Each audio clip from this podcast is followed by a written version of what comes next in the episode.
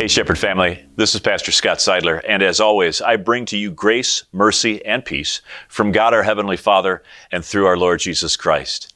We embark this weekend and through the weekends of September and October on something called the Being Challenge.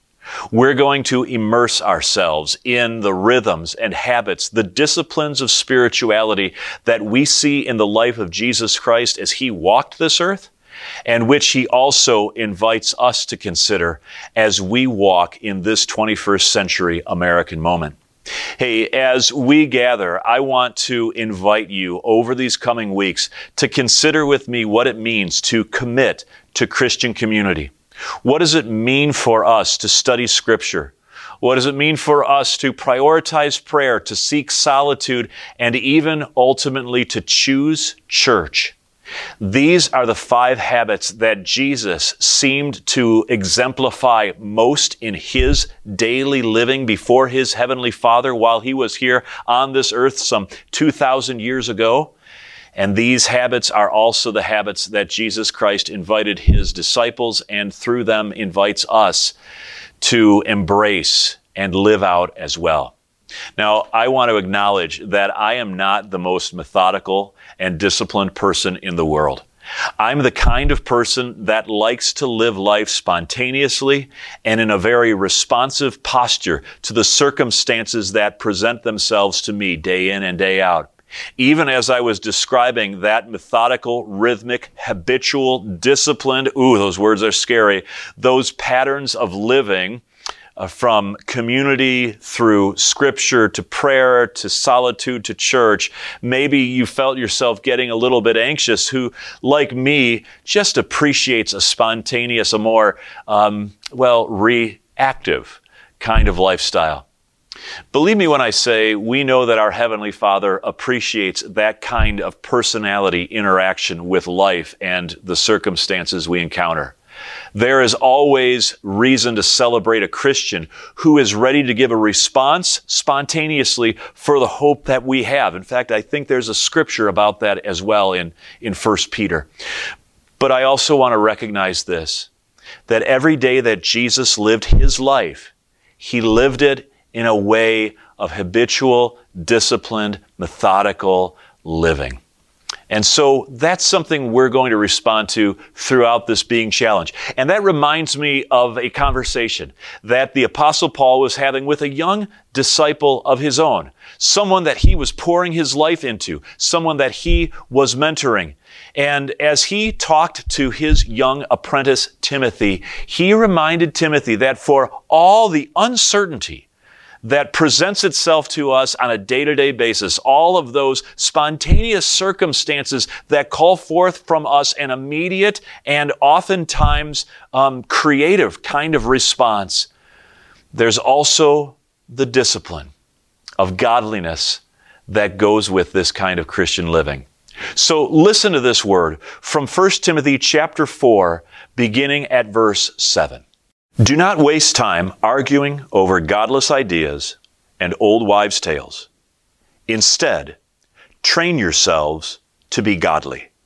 Physical training is good, but training for godliness is much better, promising benefits in this life and in the life to come. Train yourself for godliness. In another conversation that Paul had with Timothy, he talked about the hardworking farmer who gets his share of the crops. He talked about an athlete who trains hard in order to win the victor's crown. The fact of the matter is, Christianity does not happen by accident. Christian living is not done on simply a spur of the moment kind of approach. The invitation that Jesus and his apostle disciples make to us is an invitation to be disciplined. And there is no excuse not to be. Because that disciplined kind of life is the kind of life that overcomes a multitude of sin, a multitude of forms of spiritual laziness. That's the kind of life that Jesus is calling you to, and He's calling me to as well. I want you to know this that even though I've been a pastor for 25 years, I've been a Christian all my life, really. The fact of the matter is, there's never a time in my life, whether it's today or 20 years in the future, that that call to a disciplined kind of Christianity will not be significant, will not be something I need to respond to. I need to think about the community that I keep. I need to remember that my predominant peer group or my primary peer group needs to be predominantly populated by other Christians. I need to remember that studying scripture is not an option. And while I may not do it on a daily basis, it still needs to be a rigorously, responsibly, methodical effort on my part. Prayer has to be a priority and it really has to be a daily priority of dependence on my part on God, who will answer our prayers according to his perfect will. I need to make sure that I am disciplined as I live my life, not just to find me time or alone time, but I need to find solitude I need to seek the kind of solitude that Jesus gave us an example of so that I can rest in the scripture of my Heavenly Father and in the prayer with my Heavenly Father and in listening to the Holy Spirit of the risen Lord Jesus Christ to speak through word and prayer into my heart and into my life. So I'm a better dad, a better husband, a better friend, a better pastor, a better citizen of this country all of us can be better at all the vocations of our life. And then finally, what does it mean, above all else, to choose church and the mission of the gospel that Jesus Christ came here to live and die for? You know, you are the mission of Jesus. He came into this world to bear your sins and to become your Savior. And in bearing your sins and becoming your Savior, He did not earn for us a salvation of sloppiness. He earned us a salvation of discipline. Now, again, let me simply acknowledge that if you're like me and you live life more on the spontaneous side of the spectrum, kudos to you. I think you're a beautiful human being.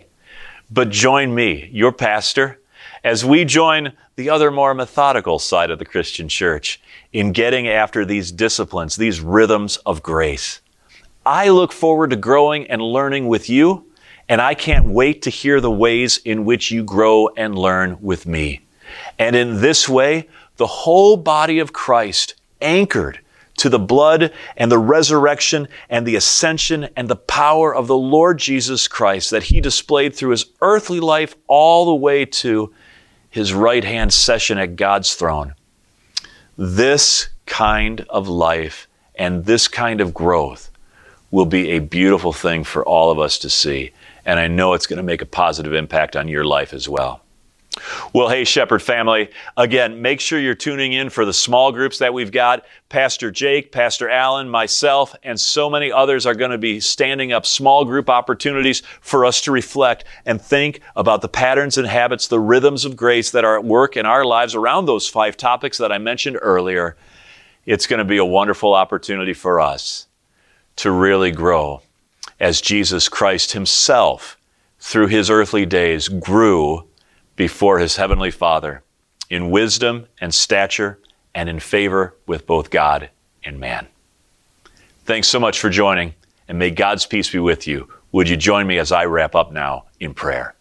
Heavenly Father, thank you for grace. Now help us to grow.